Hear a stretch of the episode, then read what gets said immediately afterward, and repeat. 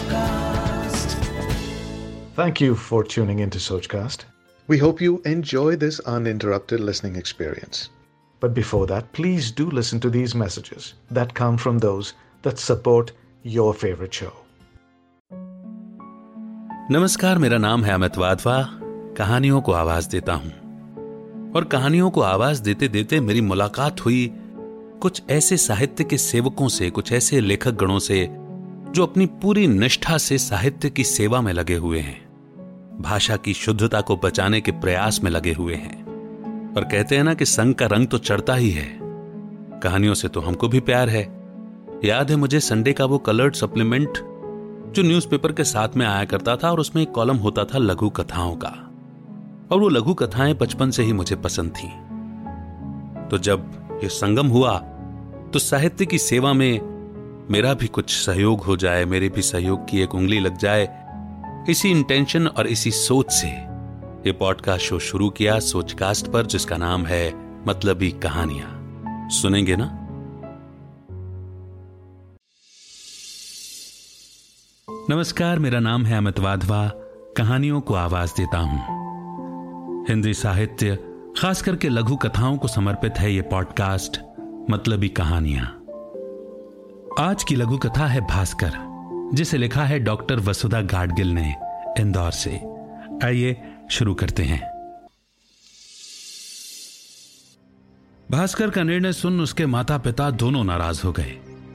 माँ ने तो खाना पीना छोड़ दिया था। दोनों में से किसी एक को चुन लो, या तो उसे या हमें पिताजी ने कड़ा रुख अपनाते हुए भास्कर से सख्त आवाज़ में कहा, किंतु पिताजी, जब भी मैं वहाँ जाता हूँ, उसे देखता हूँ उसकी आँखें मुझे अपनी ओर खींचती हैं कुछ कहती हैं। अजीब सा जादू है उसमें जो मुझे चुंबक की तरह आकर्षित करता है। बकवास है ये। तुम जानते नहीं हो तुम्हारे इस कदम से रिश्तेदारों में थू थू होगी। हमारा समाज इस रिश्ते को नहीं अपनाएगा। कोर्ट कचहरी के रास्ते नापने पड़ेंगे सो अलग। और फिर शादी? मैं सब कुछ कर लूँगा पिताजी।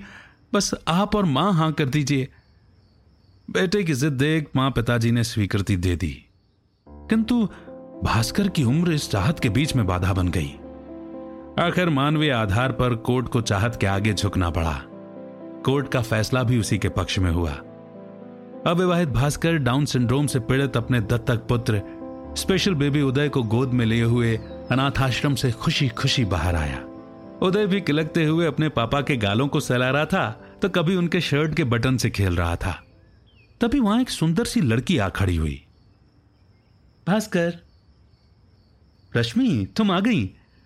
इससे मिलो। ये है मेरी ज़िंदगी की रोशनी। मेरा उदय। हम्म अब से मेरी भी ज़िंदगी की रोशनी। मैं भी इसकी मम्मी बनना चाहूँगी। कहते हुए रश्मि ने उस बड़े सिर, चपटी नाक, निश्चल प्यार बरसाती मासूम आँखों वाली नन्ही सी जान को अपने सीने से लगा लिया। करीब खड़े हुए भास्कर के पिताजी ने भी भास्कर को गले लगाते हुए कहा, भास्कर आज तो तू आसमां से ज़मीन पर उतर आया रे।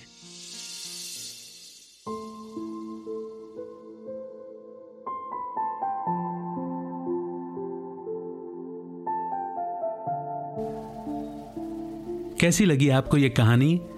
ज़रूर बताइए। इस शो को, इस चैनल को ज़रूर सब्सक्राइब करें, रखें अपना बेहतर ख्याल। अमित का नमस्कार, जय हिंद, जय Bharat.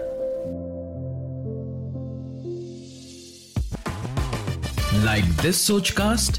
Tune in for more with the Sochcast app from the Google Play Store.